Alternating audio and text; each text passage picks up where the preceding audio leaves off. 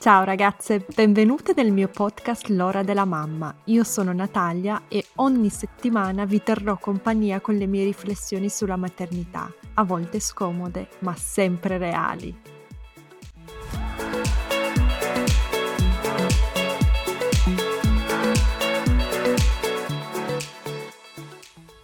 Ragazze, prima di passare all'importantissima puntata di oggi volevo fare un piccolo annuncio. Finalmente ho ascoltato le vostre richieste e ho deciso di aprire una pagina per le donazioni. Quindi se vi piacciono i miei contenuti che produco per il podcast, il mio lavoro su Instagram e vi farebbe piacere sostenermi con un'offerta libera, cliccate al link nella descrizione, finirete sul sito Coffee e lì potrete offrirmi un caffè appunto o perché no un bicchiere di vino per mostrarmi il vostro apprezzamento. Vi ringrazio in anticipo e grazie per l'idea perché è partito tutto da voi.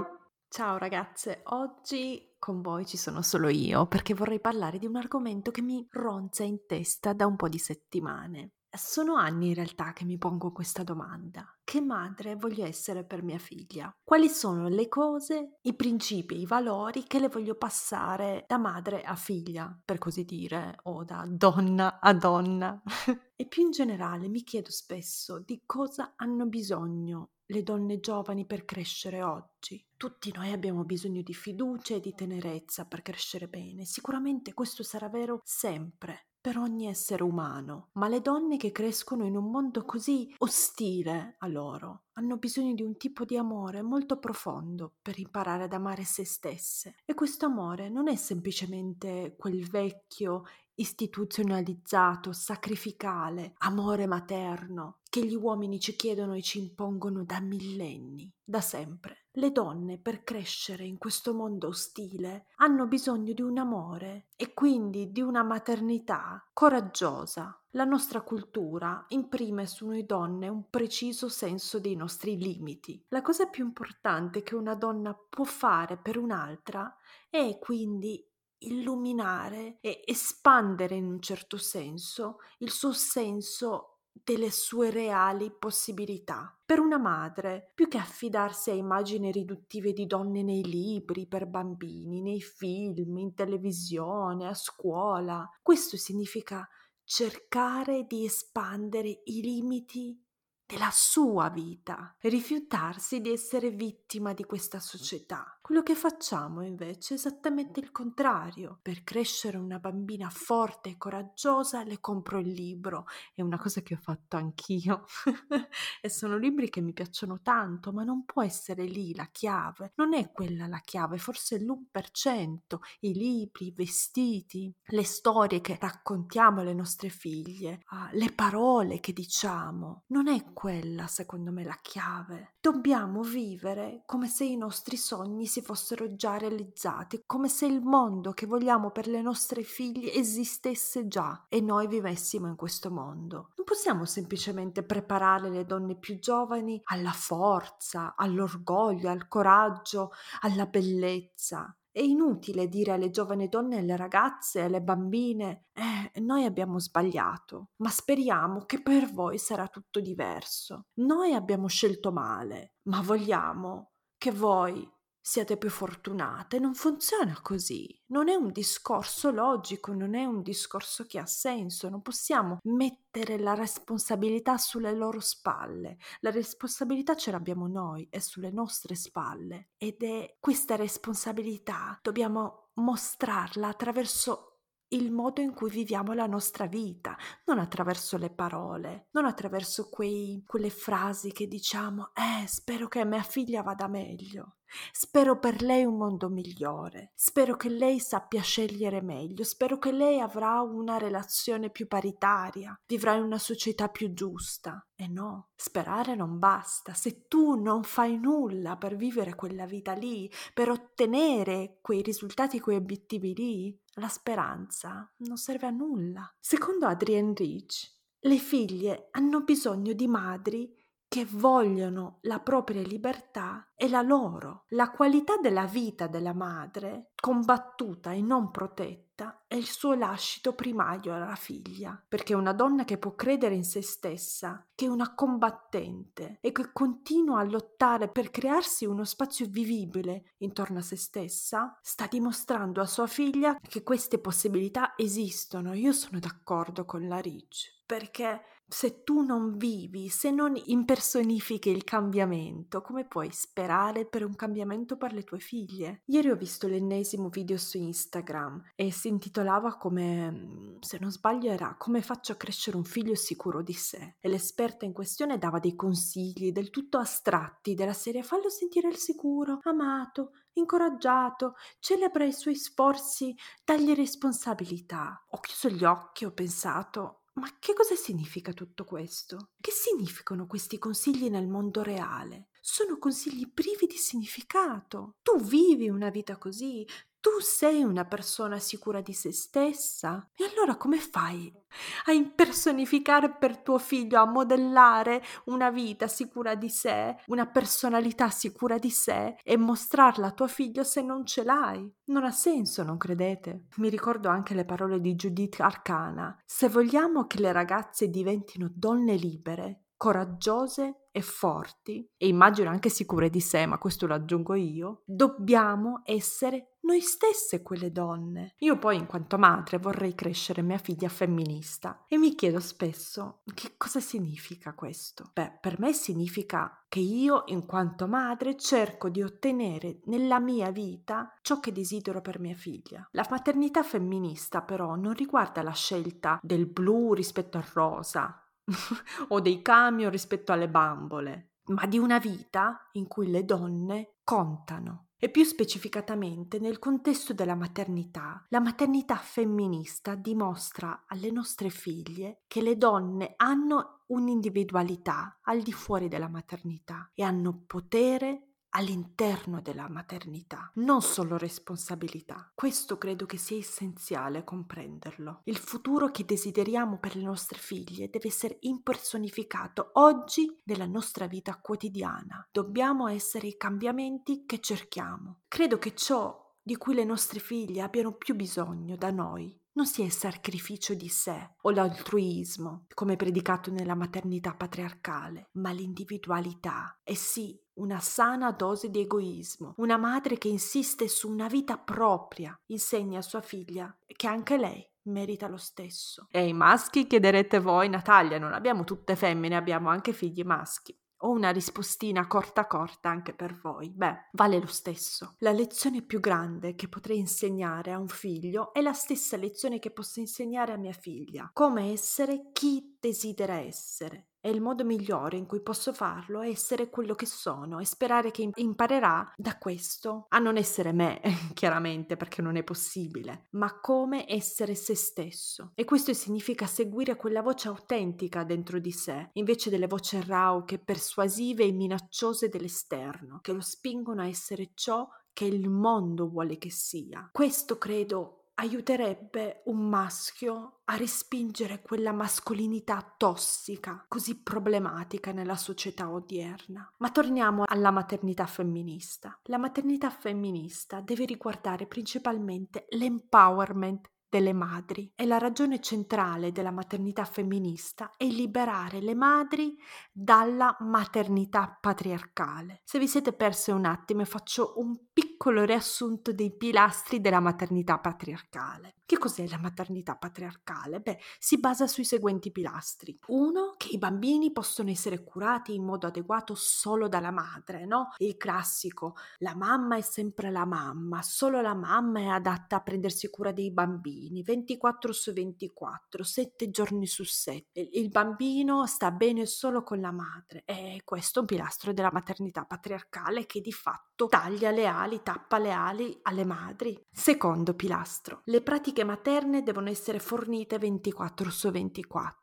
Quindi è da lì che arriva anche il senso di colpa del ah lo lascio ai nonni, ah lo lascio con i papà, lo lascio al nido. La maternità patriarcale da millenni ci dice che dobbiamo essere lì in modo intensivo, sempre presenti. 3 La madre deve sempre mettere i bisogni dei bambini prima dei suoi ok? Quindi tu puoi essere stanca, esausta, affamata, non aver dormito per settimane, ma devi sempre solo pensare ai, bamb- ai, bisogni dei tuoi bambini e non ai tuoi. La madre deve rivolgersi agli esperti per istruzioni su come educare suo figlio. Di questo abbiamo parlato tante volte. 5. La madre deve essere completamente soddisfatta, sentirsi completa e realizzata nella maternità e guai a dire che hai bisogno di qualcosa di più al di fuori della maternità. E sei, la madre deve profondere grandi quantità di tempo, energie e soldi nei suoi figli. Gran parte della letteratura e dei discorsi attuali sulla maternità femminista riguarda l'educazione dei figli in chiave antisessista, o più precisamente l'educazione delle figlie con l'obiettivo dell'empowerment e dei figli maschi con il focus sulle relazioni. Ma manca del tutto l'attenzione sulla madre stessa o alle condizioni in cui fa la madre. Ci avete mai pensato? Quando parliamo di maternità femminista, finiamo col parlare soltanto dell'educazione dei figli e non che io non sia interessata all'educazione antisessista dei figli, ma ho una visione centrata sulla madre, che si è persa nella nostra attuale preoccupazione per l'educazione antisessista dei figli. In pratica, solo quando la maternità diventerà un luogo, un ruolo e un'identità di potere per le donne, l'educazione femminista diventa possibile. Così è una cosa inutile. Perché per liberare completamente e definitivamente i bambini dall'educazione tradizionale, le madri devono prima cercare di liberarsi dalla maternità tradizionale o patriarcale. Capite quello che intendo?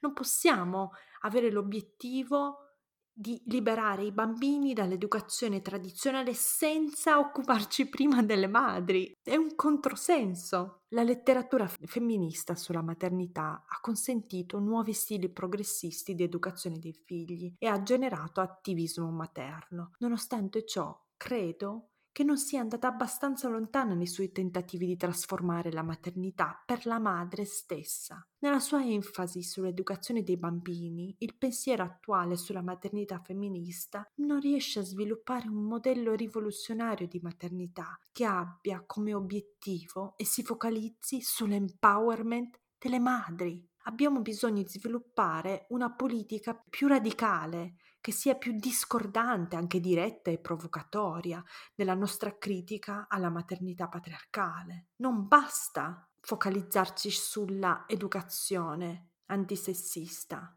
dobbiamo parlare e pensare alle madri. Credo anche che ultimamente il tono quando si parla di maternità sia diventato docile e timido e i modi siano un po' troppo cauti. Invece di chiedere un cambiamento per le madri, lo chiediamo per i bambini. L'educazione dei figli antisessista e l'attivismo materno per conto dei bambini sono compiti significativi ed essenziali della maternità femminista. Tuttavia, l'attivismo materno a favore dei bambini e l'educazione femminista dei bambini non rispondono in alcun modo ai bisogni delle madri. Anzi, nel definire la maternità femminista in questo modo abbiamo consapevolmente o meno ignorato quello che deve essere il primo e il primario scopo della maternità femminista, e cioè l'empowerment delle madri. I testi femministi hanno ben documentato come e perché la maternità patriarcale sia opprimente per le madri, ma quando questi testi cercano di immaginare una modalità femminista di maternità,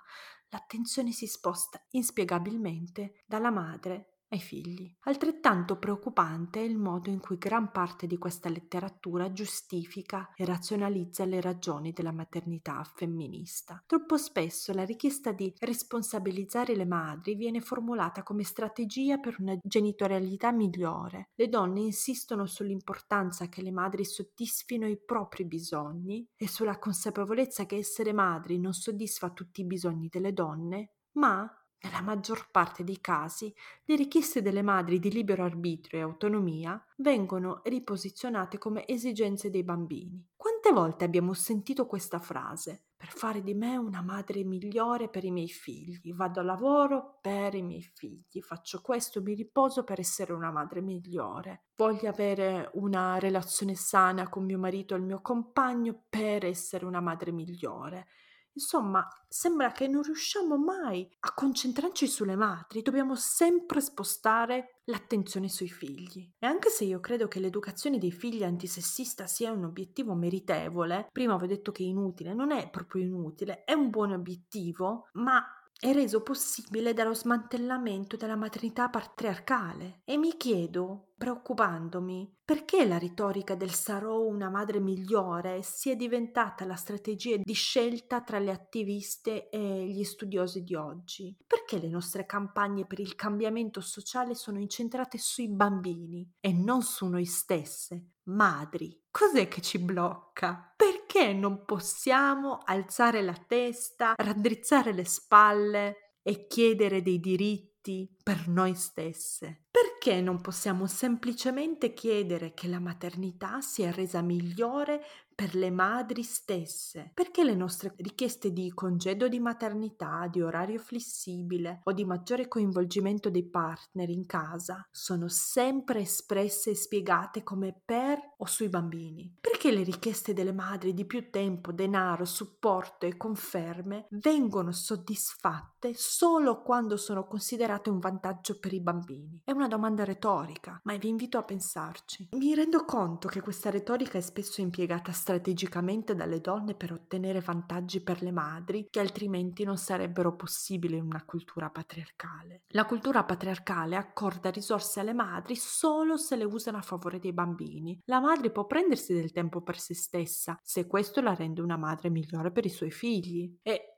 anche se apprezzo l'utilità di questa tattica, mi preoccupa ancora profondamente perché una tale strategia si ritorcerà sicuramente contro di noi, perché ad un certo punto arriva il momento in cui non possiamo più usarlo come scusa, perché ad un certo punto non possiamo, avremo dei figli adulti o dei figli adolescenti che ci diranno "Eh no, il tuo tempo a me non interessa, non lo stai facendo per me, grazie per il favore, ma grazie mamma, dovevi fare diversamente". E a quel punto come giustifichiamo? In pratica il vero cambiamento per le madri non può essere ottenuto se è sempre definito come per i bambini. Non sto suggerendo di eliminare questa strategia, che si è dimostrata efficace, ma credo che dobbiamo allo stesso tempo fare pressioni per conto delle madri, al fine di garantire e proteggere un posto per le madri, ok?